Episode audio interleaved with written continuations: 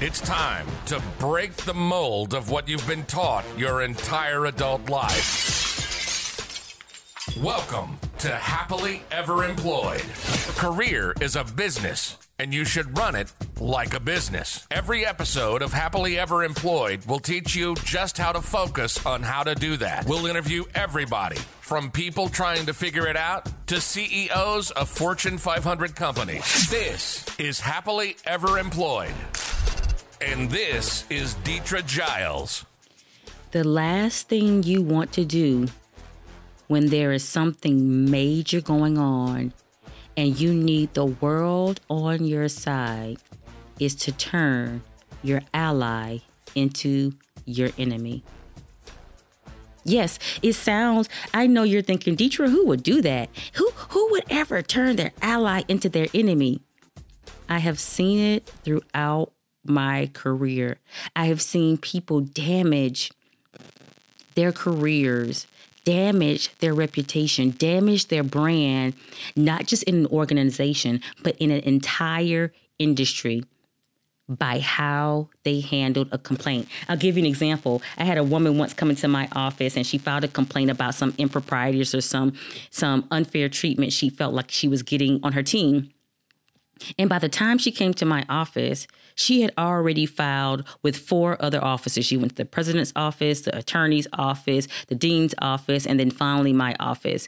And by the time she came to me, those other offices had called and they warned me, quote unquote, warned me about her behavior and how she would act and how she would be disrespectful and uncooperative and harassing and they were right. She did all of those things. And mind you, she was coming to my office to have us investigate a complaint on her behalf. And she treated us like we were the ones that perpetuated the, the issue on her, like we were the offenders and she would call literally every day. So the first day she filed a complaint, let's say it was on a, a Monday at 3.30. By 8 o'clock a.m. on Tuesday morning, she was calling to find get an update. I, I need an update on where you are all with this complaint. And when the updates weren't coming quick enough, or there were no updates because you just filed your complaint like three hours ago, she accused us of being in on it. Y'all are all in this together. You're just here to protect them. We were supposed to be her allies. We were supposed to be the people that would make sure that if something was going on, it got fixed. And instead, she treated us like we were the enemy. Luckily, my team was a team of professionals, and despite how she treated them, they went forward and did their jobs, but they weren't excited about it. And one day I put her in my office and I said, Hey, can we have an off the record conversation? And she very clearly looked at me and said, I do not do off the record conversations, and I will neither confirm or deny that I am recording this conversation like I probably do with most conversations. And I said, That's fine. I don't say anything to anyone that cannot be repeated. Now, there are things that I would prefer not be repeated, but if they are, it just is. And I simply said to her very honestly, very cavalierly, and very straightforward no one can see what's actually going on because you won't shut up or sit down long enough for us to do that. And she gasped and grabbed her chest like she was clutching the pearls. And I, I can't, I can't, I just can't, I can't believe you just, I can't believe you said that to me. And I said, I'm glad I said it to you, and I hope you receive it for what it's worth. And she said, Well, what do you mean? And I said, Here, here's the honest thing. Right now, we're still investigating, and I don't know exactly what happened, and I don't know exactly what's going on. But I have seen enough to say that some of your concerns have some legitimacy to them. But the reality is, you have been around this organization, around this whole company burning bridges and no one has stopped looking at you long enough to actually look at your boss, look at the leadership over there and see what they might be doing wrong. And you know why they haven't done that? Because you won't get out of their face long enough to allow them to do so. Every time they look up, you're there. Every time they make a phone call, you're on the phone. Every time they look to investigate, you are standing in the way, screaming at the top of your lungs about how incompetent they are, as opposed to letting them do their jobs. You haven't even given them enough time to do their jobs long enough to know if they're incompetent or not. And she sat quietly for a moment and she nodded her head and said, Okay, Deetra I'll give you a shot. And she did. In her defense, she absolutely did give us a shot. And when everything came to an end, she came back and told me and my team, Deetra, you were right. And she told my team, I apologize. And she actually said, I'm learning. I'm learning. She later on went to hire me as a coach. Um, but once she sat down and was quiet long enough the attention shifted from her to the leaders, and everyone was able to see that there were significant problems in that area. But it wasn't until she changed her approach. Now, let's go to something in more recent times, something that you all can see going on we saw the reconciliation between Will Smith and Janet Hubert from the original Aunt Viv, my Aunt Viv, the Aunt Viv that I love. And it was 30 years later, 30 years later, they finally reconciled. And in this reconciliation, what we actually saw was that Janet though she had been painted as this difficult, egotistical, maniacal woman, was actually the person who was wronged.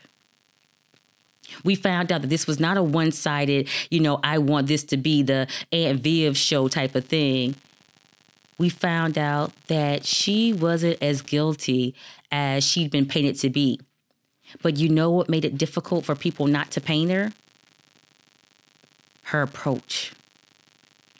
We saw, we very rarely saw Will coming out and saying anything. As, as, a matter of fact, he almost acted as if, you know, she didn't exist. What What are you talking about? I'm not commenting. I'm, I, you know, I'm done with that.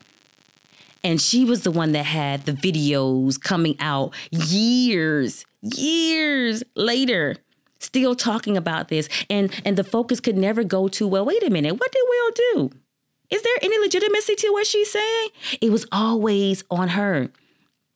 And when they reconcile, we realize, oh, you were so vocal and so loud about it that all we could see was you. We heard what you were saying, and that didn't feel right. But when she got quiet and left alone, the truth actually came out because we were no longer focused on her she was she was quiet. She said what she had to say and then she was quiet long enough for us to actually say oh let's see because there as my grandma would say there are three sides to every story her side his side and the truth. We got we, we she was quiet long enough for us to look at his side and come to a truth. Now there's another actress that's in the same situation now you all know the situation between Mo'Nique, Tyler Perry, and Oprah Winfrey. And Mo'Nique has been very vocal. And it very recently, after Will Smith and Janet Hubert reconcile, she came out and basically said, Tyler Perry, you need to man up and do what Will Smith did. You need to come to me and apologize and tell me publicly that you're sorry. Now, let me tell you something. How many of you think that's gonna work.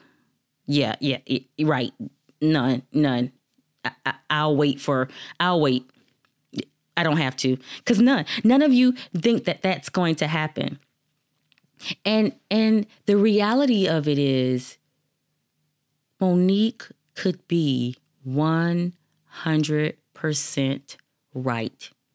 She could be absolutely right. Tyler Perry could owe her an apology. Everything she said happened, might have happened, probably happened. We don't know. We weren't there. But when was the last time you heard Tyler Perry say something about the situation?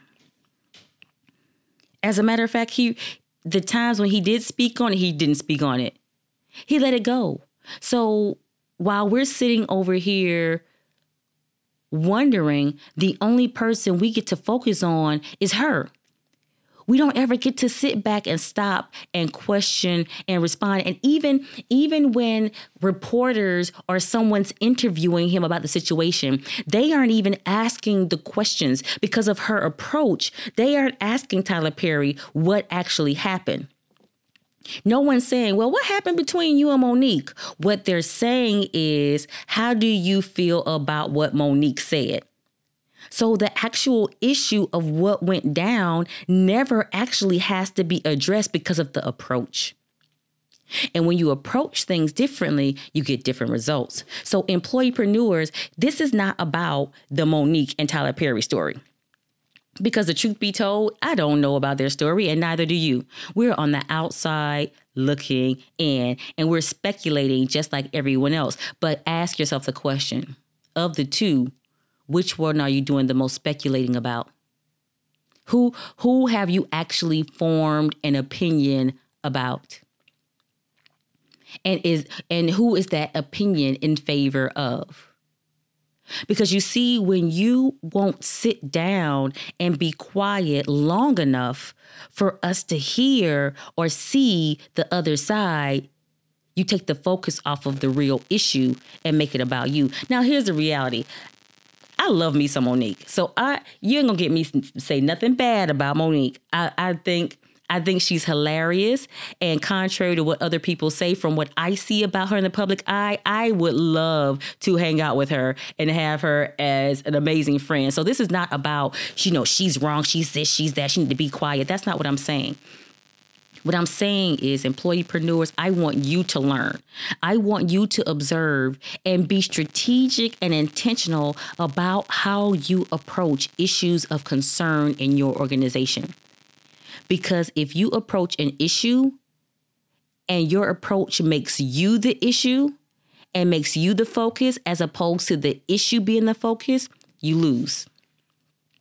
If if you come and you raise a concern about discrimination and you're the only person I can focus on because of how you approach the issue, you lose. If you don't get the job and now you're so pissed off that you run into your boss's office and you're gonna give her a piece of your mind and, and you're gonna curse her out and do all this stuff. What have you accomplished? So now when you go and say, hey, I should have gotten this job, the fact that I did not get this job is unfair, no one's focused on the fact that you did not get the job.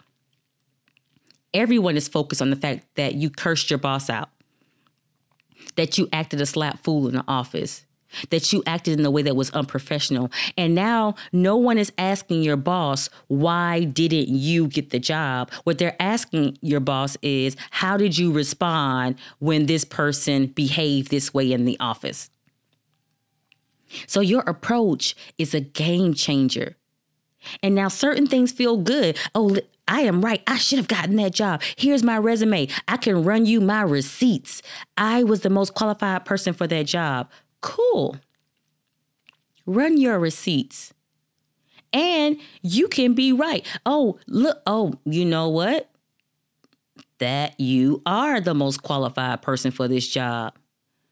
But now your approach has been a game changer. And you're right, you were the most qualified person for the job, but your approach made you undesirable.